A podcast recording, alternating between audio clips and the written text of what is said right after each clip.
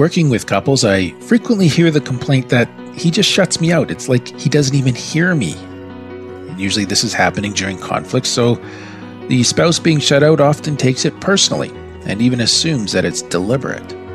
But what if it was not?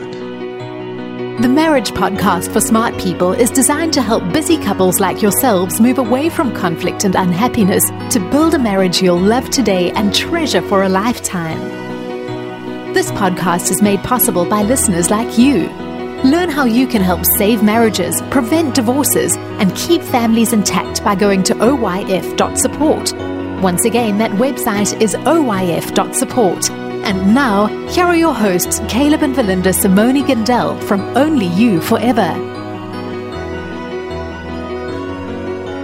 Welcome to the Marriage Podcast for Smart People. If you want to build a thriving, passionate marriage, we've got the research, the truth, and the answers you're looking for. We have an aha episode for you this week. Mm-hmm. This is episode number 236, and today we're going to be talking about what happens to your spouse so that he or she may not even be able to hear you or sometimes not remember what you said during conflict.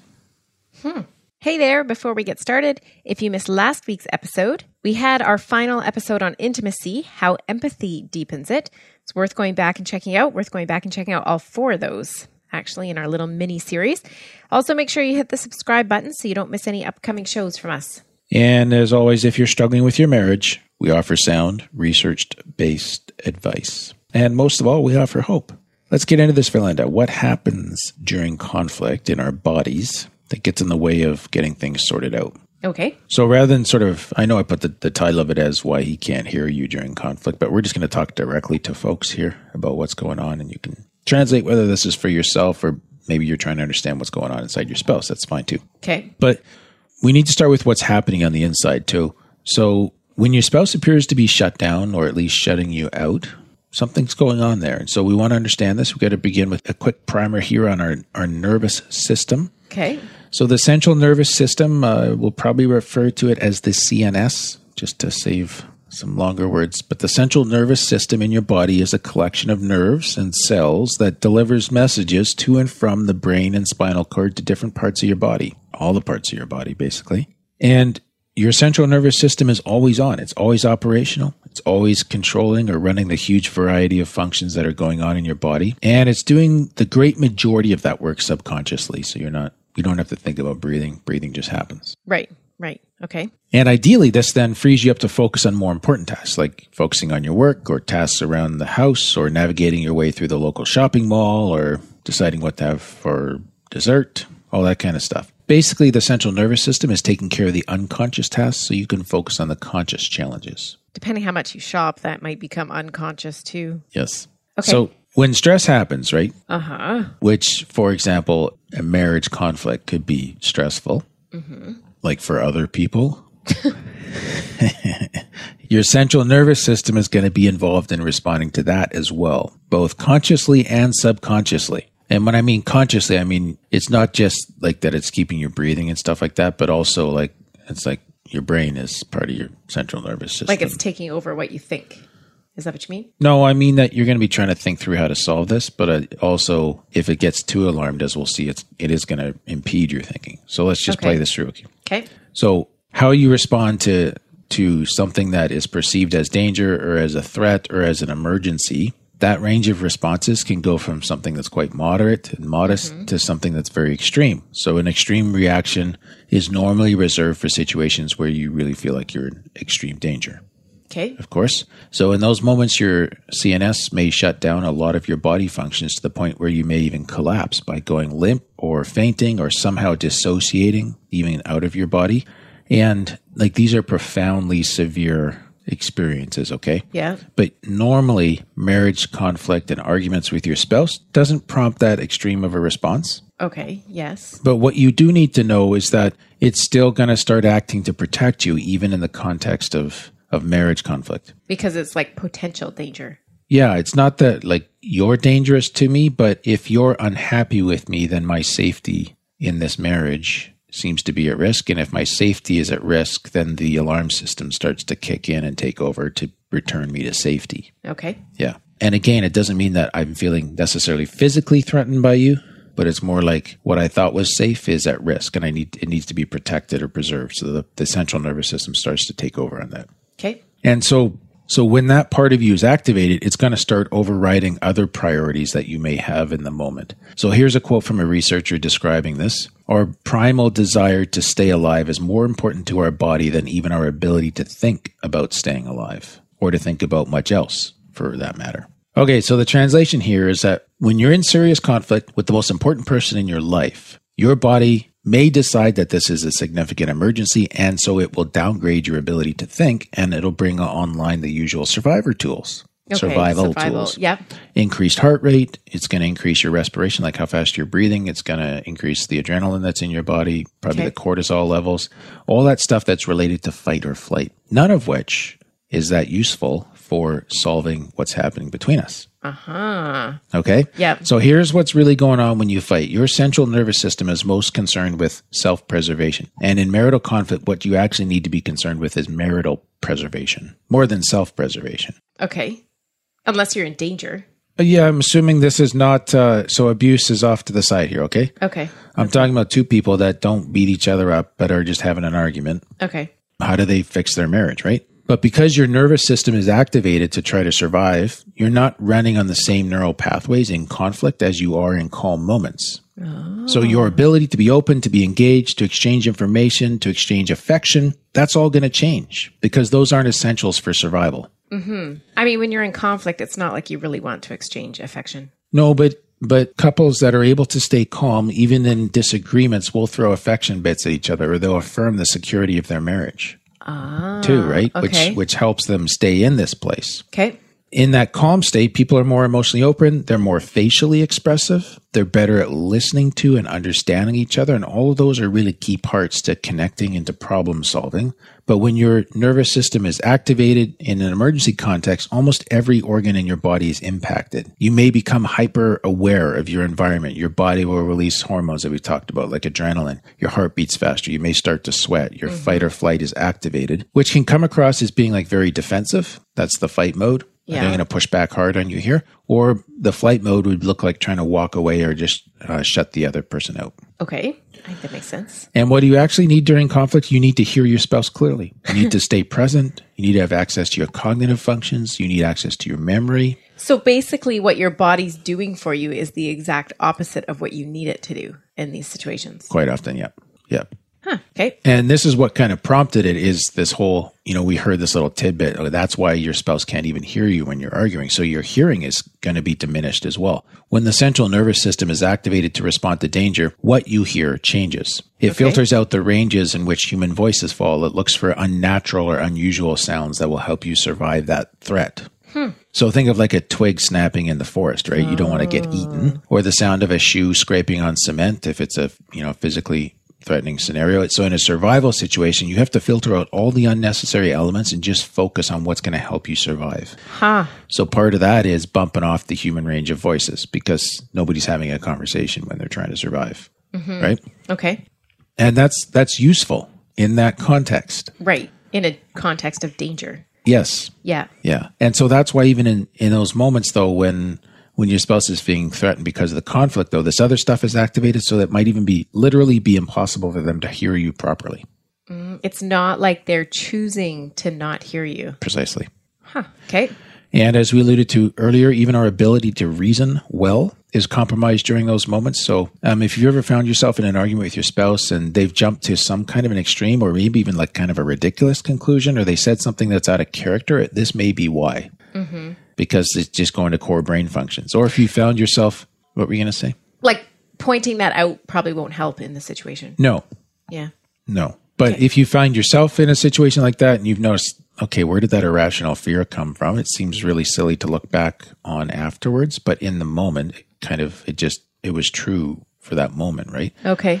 That's because of this survival mechanism in our bodies being kicked in in our in our central nervous system. And it also affects our ability to create narrative memory. So this is why you or your spouse might only remember fragments of an argument later on.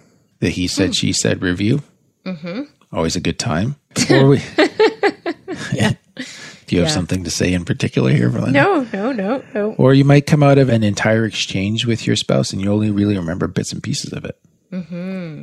Right? Because, you know, that storing memory is a luxury that's not entirely necessary when you're just trying to live, survive through Right. something. Right. Okay. Makes sense. Stay alive, yeah. So there's a lot going on. Once you start to see all that is going on during conflict, I think it becomes pretty obvious that the solution is to learn how to either stay calm or else calm ourselves down if we've already gotten activated mm-hmm. during conflict. So our bonus guide this week will help with that. It teaches you about mindfulness, which is mindfulness is the ability to calm yourself, to really notice what's happening inside you so you can return to that calm state and then calmly engage with your spouse. It's all about calm. In case you didn't mm-hmm. notice. Yes, rather. You can get this by becoming a patron of the Marriage Podcast for Smart People. We'll just take a quick 60 second break here to tell you more about that. What happens when the fairy tale marriage meets reality? Too often, high expectations lead to disappointment, communication breaks down, and the struggles of day to day life become overwhelming, leaving you feeling lost and without hope. Unfortunately, marriage does not come with an instruction manual. Marriage troubles are deeply personal and can take a toll on you, your spouse, and your family. Counseling can be expensive, and divorce is very costly. It doesn't have to be this way. Caleb and Verlynda understand your pain and frustration. Their mission is to help save as many marriages as possible, and to date, thousands of couples are helped through their weekly podcast. But the most important marriage they want to help save is yours. With a minimum of a $10 investment a month, you gain access to exclusive bonus content and valuable information to help you succeed in your own marriage. Learn more about saving marriages and how you can help at oyf.support. That's oyf.support. You're listening to the Marriage Podcast for Smart People. Before the break, we were talking about how our hearing and reasoning and memory are even impacted during conflict. And I just like to point this out too that remember that the reason that our survival mechanisms kick in is because our spouse is super important to us. So, so if I think my marriage is in danger, my bond with you is threatened because I've upset you, it's not unreasonable to expect my central nervous system to freak out when that bond seems to be at risk, even though that's not really what I need from my central nervous system at that moment. Okay. Am I making sense on that? Yeah, I think so. Yeah. Yeah. So then obviously the question becomes well, how do we manage this so we can engage, mm-hmm. stay calm, solve problems, Be calm. all that good stuff? So the best way to adapt to stressful circumstances is to practice emotional regulation. That sounds nerdy. What is that? Uh-huh. Well, regulating your emotions basically involves doing things that make you less vulnerable to unwanted feelings and make you better able to tolerate them when they do come up. And the point of this is to reverse the the effects that you experience when your central nervous system is aroused so you can return to a sense of calm. Okay. So basically kind of like the mindfulness that you were talking about. Yeah, it is. Thingy. Okay. It is. Because if if you kind of go to terror or a great deal of fear, those emotions, if they're unregulated, will fully activate that part of your central nervous system that's going to put you into fight or flight mode. Okay. So if I can calm the fear and learn to just like compassionately hold on to myself in those moments, Yeah. then I don't have to get all, all those alarm bells going off. So then I can stay calm and more present and we can actually solve this problem. Yep. Okay. Okay. So how do we do this? Uh, two parts. One, calm your body. Two, calm your mind. Okay, that's how we're breaking this down. Okay. So for calming your body, we're going to talk about three things: breathing, visualizing, and getting, and maybe even movement. Okay. So studies have shown that breathing and meditation can lower stress and anxiety amongst people that are suffering from PTSD, post-traumatic stress disorder. And so while you're probably not experiencing about a bout of PTSD symptoms every time you argue with your husband or wife, if you can just breathe slowly and deeply, that's the first thing you can do. The first thing you should do to calm your nervous system. Okay. So you can actually, uh, excuse me, while your while your nervous system, when it gets in this emergency mode, takes over your breathing. Breathing is something that you can change consciously. oh, you can actually control that part of your So I can, nervous system. yeah, I can say, okay, I'm taking over my breathing from here, and I can breathe in and out rhythmically, and I can slow that down, and that pushes back on the central nervous system to calm it down. Right. You can't take over your heartbeat, for example, right. Or, your digestion. or, your rest, your sweating. Right. Yeah. But you can control the breathing, and Yes. that in turn tells your central nervous Yes. system that it can calm down. Yes, the system works both ways. Like it'll do it for you, or you can do it for it, so to speak, back and it, through the it breathing. listens to Yeah. That. Yeah. Okay. Yeah. So breathing. So breathing is a very big one. And then visualizing or is helpful visualization, picturing yourself in whatever environment or situation might make you feel at peace. So if you know that you get activated easily, it might be good to have this sort of mental safe place that you visualize that you know about. It doesn't have to be based in reality, but it can be. It can be a favorite childhood memory or some beautiful, serene destination that you have imagined or else you have visited. Whatever shifts your focus and just helps your body follow suit when you really picture yourself in that calm place. Visualizing works really well for a lot of people. Um, you just have to be careful as you do this that you aren't checking out on your spouse while you're going to your happy place and it looks like yes. "See It you looks like later." just shutting down. I'm going to Happy Land. Um, you may need to just say to them, you know what, my body's getting activated and I want to solve this with you. So can I just take a moment to relax because I really want to figure this out here.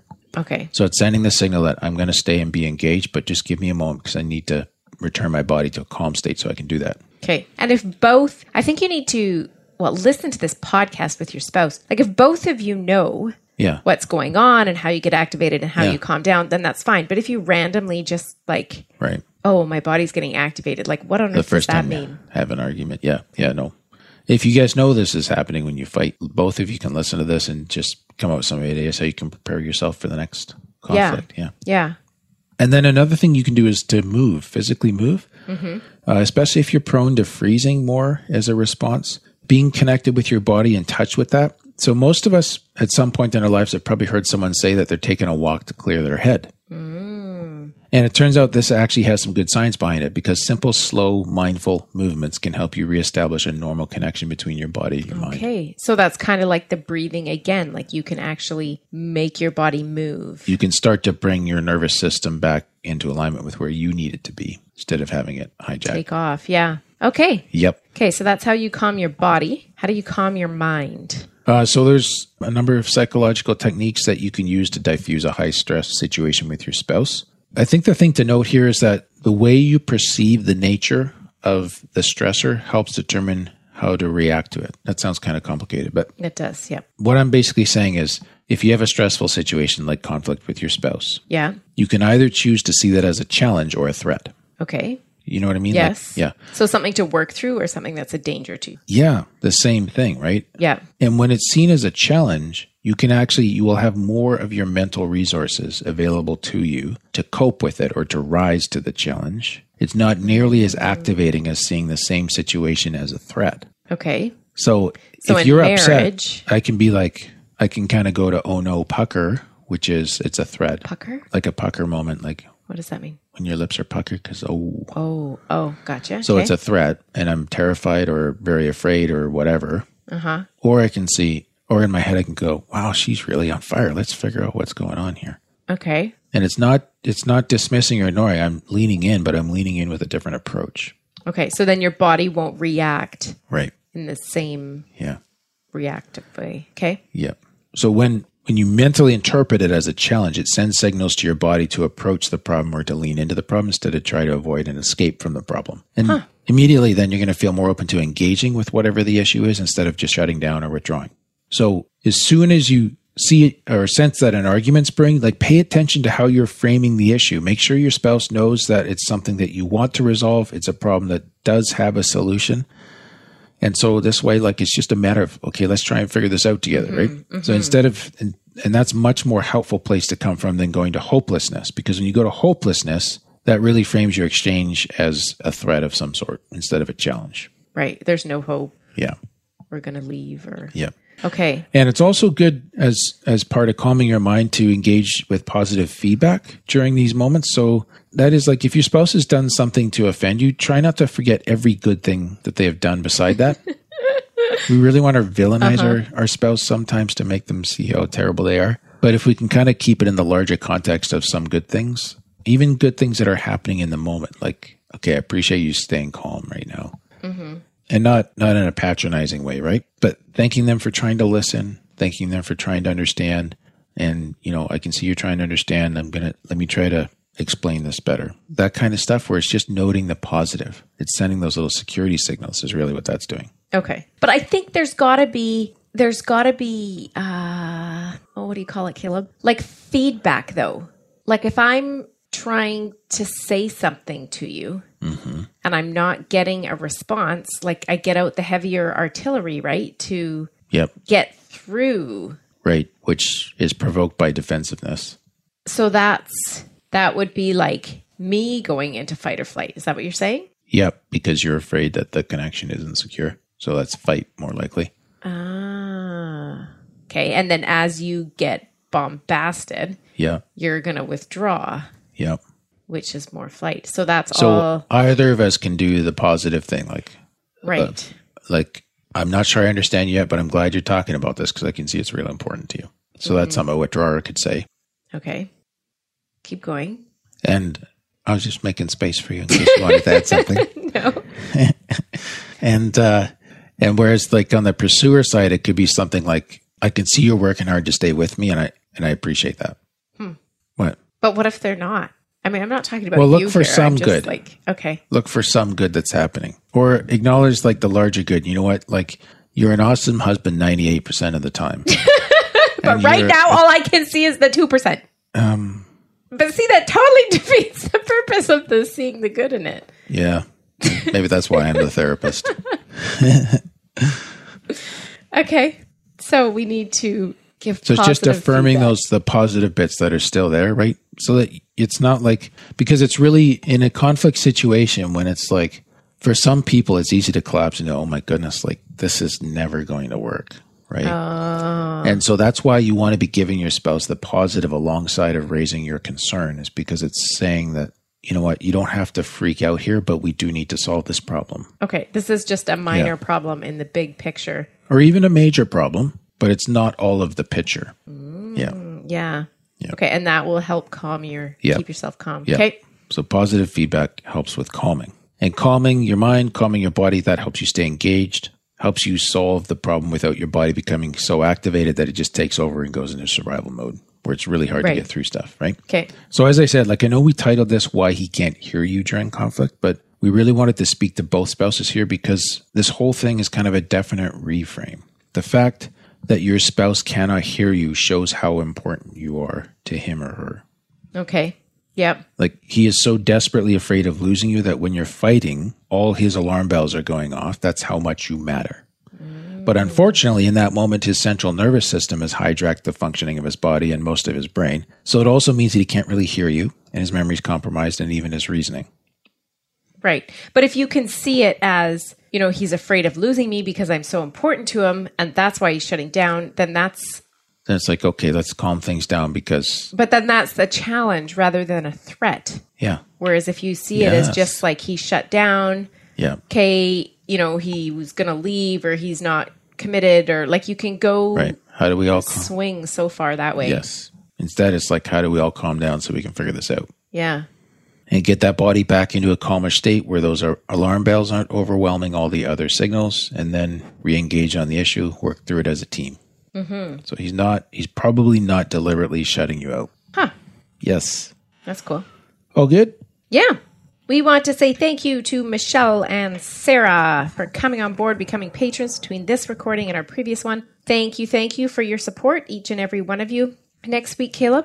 we're talking about how to forgive your spouse after betrayal Oh, wow. That would be yeah interesting. not like you cheated on me yesterday and today i'm going to forgive you and move on but you know it takes a little bit of time and process but Yeah. people you know do come to that spot where they're like okay what are the steps to forgiveness i know i need to do this Okay. Yep. Good. That is all for today's episode. You can get the full show notes at oif.link slash 236. Find out how you can help. Go to oif.support. Thanks, and we'll see you next week. The Marriage Podcast for Smart People is totally funded by listeners who support Caleb and Verlynda in their mission to save marriages. If you would like to be part of this worthy cause, open your web browser to oyf.support. A minimum investment of $10 per month will help restore hope to married couples. Plus, as a patron, you'll gain access to exclusive bonus content and valuable information to help you succeed in your own marriage. Go to the website oyf.support now for more information. Thanks for listening to the Marriage Podcast for Smart People from Only You Forever.